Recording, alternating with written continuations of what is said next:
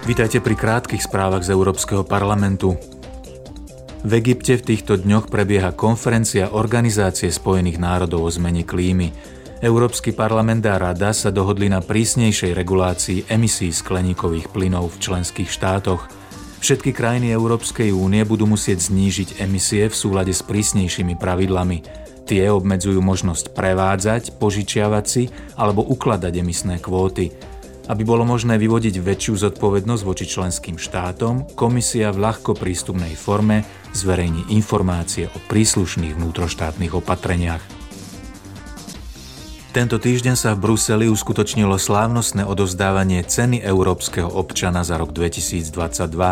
Cenu každoročne udeluje Európsky parlament jednotlivcom alebo organizáciám za projekty, ktoré podporujú vzájomné porozumenie medzi obyvateľmi únie – Cena je tiež prejavom uznania za cezhraničnú spoluprácu, ktorá buduje silnejšieho európskeho ducha.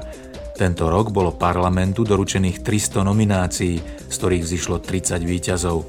Slávnostné odovzdávanie ceny otvorila podpredsednička parlamentu a kancelárka ceny Dita Charanzová, ktorá uviedla – Even in these days, difficult days that we are living in, in Europe. Aj v tomto pre Európu náročnom období, v atmosfére vojny na Ukrajine a energetickej a hospodárskej krízy, ktorá má dosah na životy mnohých Európanov, treba stále brániť európskych občanov. Treba brániť európske hodnoty založené na ľudských právach, spravodlivosti a demokracii. Based on human rights, justice and democracy. Osobitného uznania sa dostalo Bruselskému centru pre občianskú spoločnosť, obhajobu a médiá Promote Ukraine. Predsednička Európskeho parlamentu Roberta Mecolová bude zajtra na návšteve Moldavska.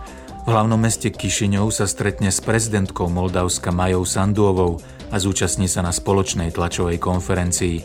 Následne vystúpi počas mimoriadnej plenárnej schôdze s prejavom k poslancom Moldavského parlamentu. Počúvali ste krátke správy z Európskeho parlamentu.